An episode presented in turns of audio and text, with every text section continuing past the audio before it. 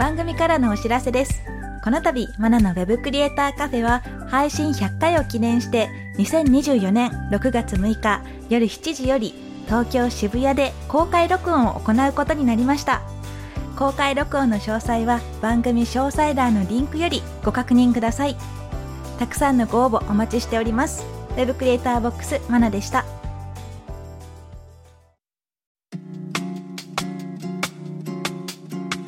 のウェブクリエイターカフェ。ウ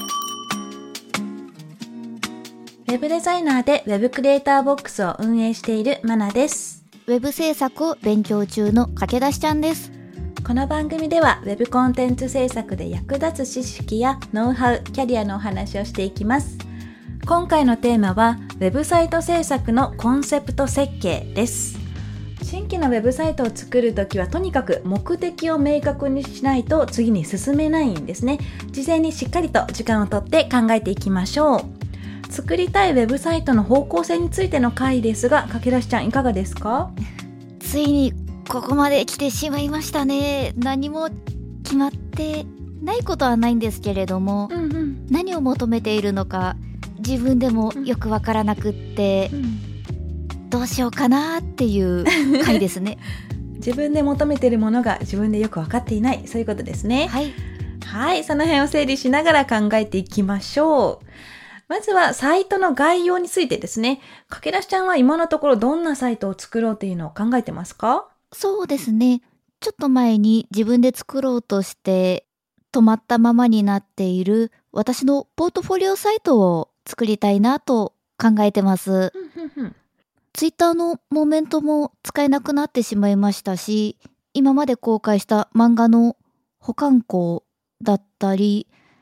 むしろお仕事をお受けするためのサイトの方がいいのかなと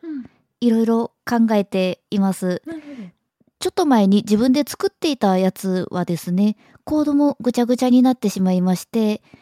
手がつけられなくなってどうしようかなっていう時に、あの、テックアカデミーさん、マナさんからお声かけいただいたので、今度こそは完成させたいと思ってます。なるほど、なるほど。まあ、そうですね。駆け出しちゃんは、あの、ツイッターの方で漫画を公開していて、で、それをモーメントっていう機能でまとめていたんですが、そのモーメント自体が、ツイッターがね、はい。なくしますよっていう、もうなくなったんでしたっけ？そうですね。確かもう、あら、新しくモーメントに追加はできないあらあら。はずです。あ、そうなんですね。まあ、それを、じゃあまとめて読みたい人はどうすればいいかなっていうことになったので、そういったのをまとめて見れるサイトを作りたいなと、まずそういうふうに考えてらっしゃるんですね。はい。で、そのサイトを見た人がお仕事を頼めるように紹介とかもしていきたいなと、そういう感じですかね。はい。はい、OK です。まあ、なので、いろんなこう目的があるんですが、一つの、まず絶対にこういうのを目的を達成してほしいとか、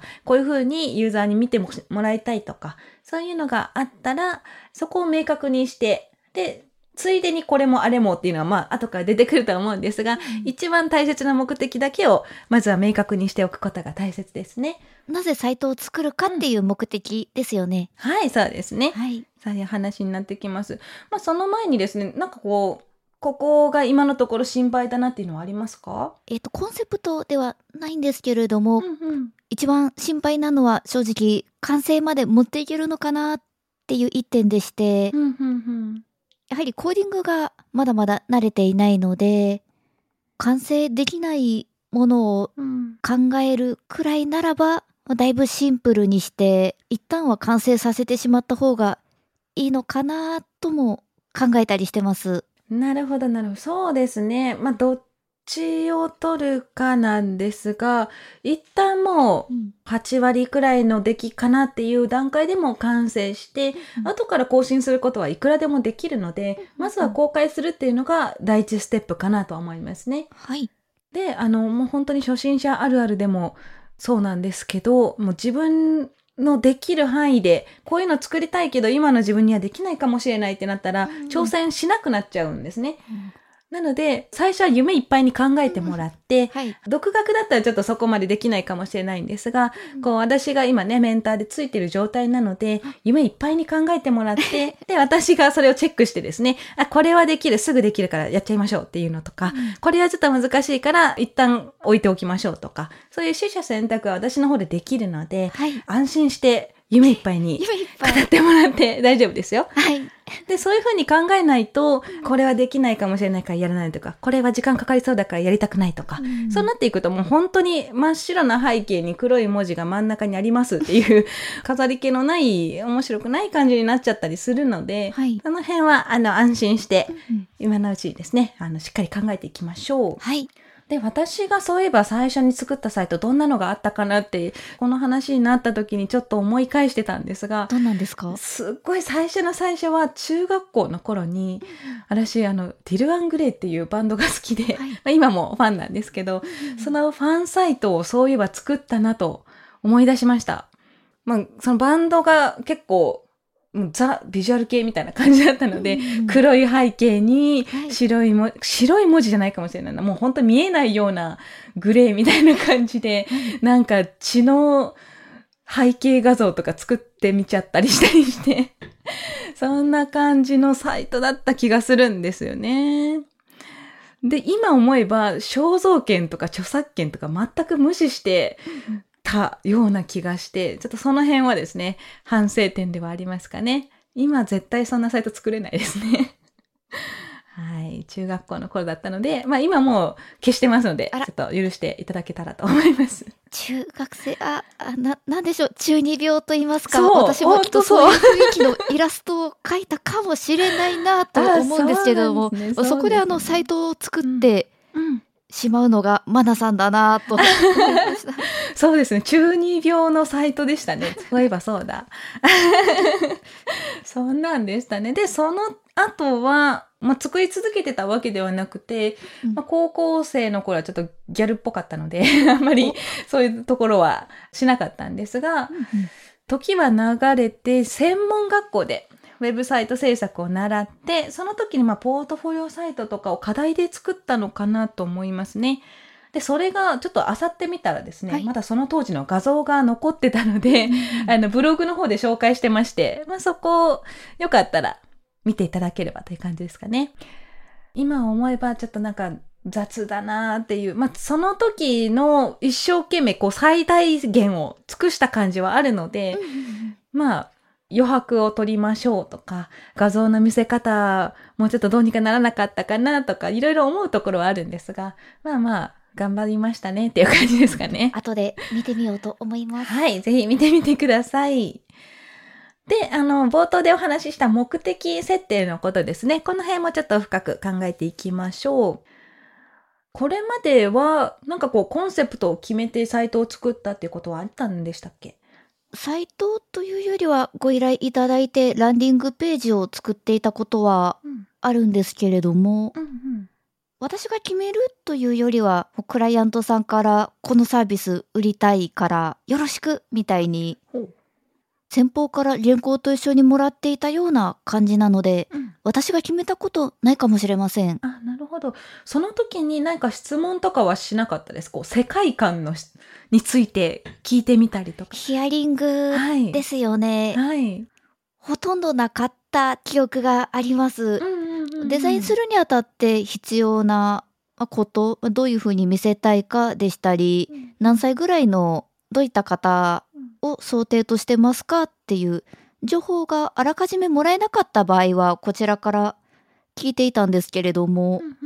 深掘りはうんうんとかは全然やってなかったですね。あ、そうなんですね。その時に説明がクライアントの方からあったのが、まあ目的についてとかも最初にあったんですかね。こう最終的にこれをしてほしいっていう。えっ、とそうですね。このセミナーに申し込んでほしいでしたり、あのこの商品を売りたいうんうん。ぐらいですね。そうですね。まあ、それがもう本当に大切なところで、うん。あの、ウェブサイトを見た人にどんな行動をとってほしいか、うんうん。まあ、例えば今おっしゃったみたいにセミナーに申し込んでほしいとか、登録してほしい、えー商品を購入してほしいとか、まあ、そういう何かしら目的があるはずなので、その辺はしっかりと聞いておいて、で、そこから、じゃあターゲットユーザーはこういう行動を取るかもしれないから、こういう風な流れでデザインしていこうとか、そういう形になっていくんですね。はい。で、たまにですね、こう目的特にないけど、ウェブサイト作ってほしいっていうクライアントもいらっしゃいます。そういった方には出会ったことないですかね？ないですねう。んうんうん。これがよくあの、企業のサイトとかであって、はい。なんかとりあえずサイトがいるみたいな風潮だから作っといてよとか。まあそれもなくもないですね。あるあるかなとは思うんですけど、はい。まあそういった方でも、じゃあなんで欲しいのかって言ったら、うん一応ライバル社が持ってるからとか、そういうことがあって、じゃあライバル社との差別化を意識しましょうとか、あの採用についての情報を載せておきましょうとか、深掘りしておくと何かしらの目的があるはずなので、はいその辺は一緒に考えていけたらいいかなとは思いますね。いやこの深掘りのご提案がまあ全然出てこないので、うんうんうん。まあ今マナさんがさらっとこうしましょう。採用うん。を強化しましょう。を、うんうん。すらっとご提案が出てきたのがやっぱりすごいなと思いました。今。あのもう全く見当もつかないっていうのは、クライアントの方が多分そういう何も出てこないっていう状態になってると思いますので、はい。これまで見てきたウェブサイトの数っていうのは、クライアントよりも我々作る側の方が圧倒的に多いはずなんですね。う。んうん。なので、それを踏まえて提案ができたら一番いいかもしれないですね。はいで、説明することで言うと、コンセプト自体を説明できたらいいかなと思います。これがプレゼン能力にもまあなってくるんですが、コンセプトの説明とかもじゃあ今まではしたことはない感じですかね？はいありませんうんうん。まあ、これの練習とかもすごく大切で、突然ですね、じゃあ自分でサイト作りました。説明してくださいって言われて、うんできるかって言ったら多分最初のはちょっと難しいと思うんですね。うんうんじゃあな、どうやって練習しようかっていうんで、私がもう本当に駆け出しの頃に、えー周りの人に言われたのが、他の人のサイトを自分で作った風に言ってみましょうと。いうのがありましたね。はいサイトじゃなくて広告デザインだったりとか、うんあの、紙面のものでも何でもいいんですが、うんでこれを作ったのは自分ですと、まあ、ちょっとなりきってみまして、うんえーなんでこういう書体にしたんですかとか、なんでここに画像を配置したんですかとか、うん。聞かれた時に、そのデザイナー風に答えてみると。そうすることで、じゃあ、このウェブサイトの目的は何なのかっていうのが自分でも深掘りできますしそれを説明する能力にもなりますし、他の人が作ったデザインを見る力も養っていけますのではい、これは結構おすすめですね。ありがとうございます。ちょっと勇気がいりますが。そう、そうですね。今ちょっとなんかやってみます？ごご勘弁をはい。じゃあ、またいつかのメンタリングでこんなのがぶっ込まれますので、用意しておいてくださいね。はいはい。という感じですね。じゃあ、そうですね。予告しておきましょうか。私のポートフォリオサイトを自分が作った風にプレゼンしてみましょう。まあこれ駆け出しちゃんだけじゃなくてですね、このポッドキャスト聞いてる方もですね、私のポートフォリオサイト、webcreatormana.com っていうのがあるので、それを見てどうデザインしたかっていうのを、その人なりにですね、自分なりにちょっと解釈をして、プレゼンをしてみるっていう練習を、勇気のある方は聞かせてください。いつか駆け出しちゃうのが聞けるかも。ちょっとこんな感じだと難しいかな。心に余裕が出てきてから、あの、コーディング課題終わってからでいいですか？そうですね。あの、時間のある時に、メンタリングの時でも、はいちょっとお話をしてみましょうか。はい。はい、楽しみですね。はい。では、ちょっとあの、制作のお話に戻りまして、はい作る前にですね、考えておくことのももう一つ、必要な機能をまとめておきましょうっていうのもあります。はい。ウェブサイトでは、まあ、こういう機能をつけましょうとか、ああいうのはやめましょうとか、そういう機能の取捨選択っていうのも大切なので、その話もしていこうと思います。駆け出しちゃん的には作ろうと思ってるオリジナルサイト、どんな機能を盛り込みたいかっていうのはもう決まってますか？あまり決まってなくてですね、うんうんの今まで書いた漫画が読める機能欲しいんですけれども、うんうん。クリックやスワイプでうんスイスイ読めるようにした方がいいのか、それとも画像を縦にうん並べていくだけでいいのかとか、うん何話ごとにまとめればいいのかなど考えることがちょっと多いですねあ。漫画については。あとはお問い合わせフォームを入れたいです。うん、そうですね。お問い合わせフォームは、まあ、一から作るのは本当にセキュリティ的にも大変だったりするので、外部のサービスを使うのが、まあ、一番楽ですねうん。ここは、まあ、すぐできると思います。はい。で、機能なんですけど、どんな機能にしようかっていうのを迷った時うんに、よく私がやるのが、はい。まあ、とにかく同じような機能のついてるサイトを見まくって、うんうんどういう風にしてるのが一番多いかとか、ユーザーがよく使ってる漫画の読み方、どういうので読んでるのかっていうのを自分なりにリサーチしてみると、はい。結構傾向が見えてくるんですねう。ん縦でこうダーッと並べてるだけの方が多いなとか、うんうんスワイプ機能ついてるの最近増えてきたなとか、うんあの漫画をよく読むんであれば、見たことはあると思うので、はい、そういったサイトを確認してみるっていうのもありですね。はい。今のところこう見てきたサイトとかでどういう機能が多かったっていうのは発見はありました？そうですね。自分の漫画を自分のサイトに載せる方が最近ちょっと減ってきたみたいでして、Kindle で出したり、うん。ブログでちょっとずつ公開していったりうんうんうんうん。なんですけれども、もうそのどちらかに習ってしまった方がいいのかなうん。と、選択肢が増えてしまって 悩んでます。そうですね。その辺は数値が出てないものとかは特に難しいですよね。誰かがすごく親切な方がですね、アンケート取ってくれて、もう Kindle 読んでる人が圧倒的に多いんだったらそっちに行けるんですが、その辺が見えてこないんだったら両方やってみてもいいかもしれないですね。それである程度自分で全ての話数じゃなくてもいいので、うん前半だけとか試してみて人数が多い方を採用していくとか。そういう感じでウェブサイトのいいところってもうどんどん変えていける、アップグレードしていけるので、はい。最初はとりあえずやってみる。うんで、うん試してみる。改善していく。この流れを作っていくのが大事ですね。はい。Kindle はじゃあ自分で公開できるんでしたっけ？公開できるらしいです。ああ、そうなんですね。ちょっと頑張れば無料でもうん公開できるらしいので、ああ、なるほど、なるほど。うんうん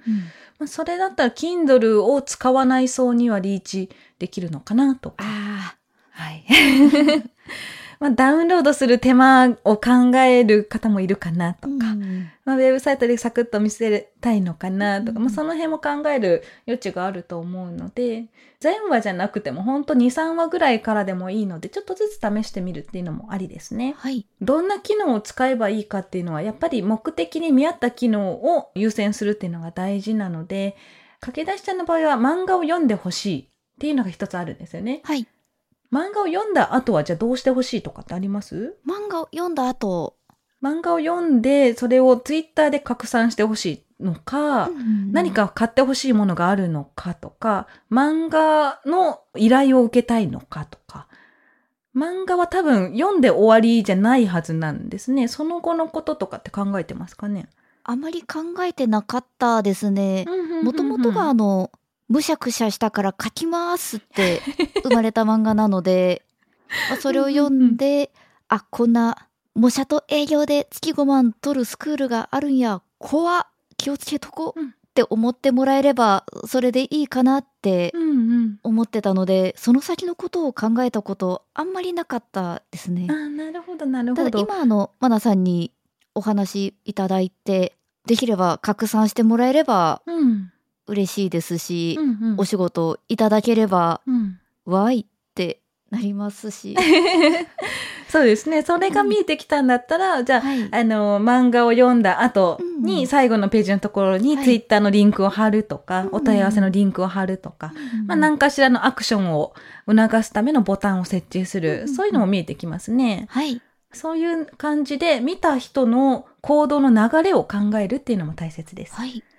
はい、そこからまた機能を考える、デザインを考える、こういう流れになってきますので、サイトを新規で作るっていう場合は、何をして、どうしてほしいか、最終的にどうなりたいか、この辺を明確にするといいかと思います。はい。それでは今日のテーマ、ウェブサイト制作のコンセプト設計でしたが、かけらしちゃんいかがでしたか？はい。大変学びの多い回でした。前作っていた時はですね、デザインや機能もすごくふんわりさせたまま、まあなんとかなるやろうと思ってコーディングに入ってしまったことがですね、結果的にコードをごちゃごちゃにしてしまった一因だと思っているので、今回は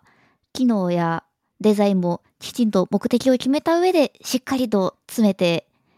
いってですね、コーディングで困らないようにしたいです。ただあの、マナさんがついてくれているんですけれども、やりたいこととできることは分けて考えないと、後々大変そうだなという気持ちはまだありますし、実装できそうかどうかを重点に置いてるのは成長につながらない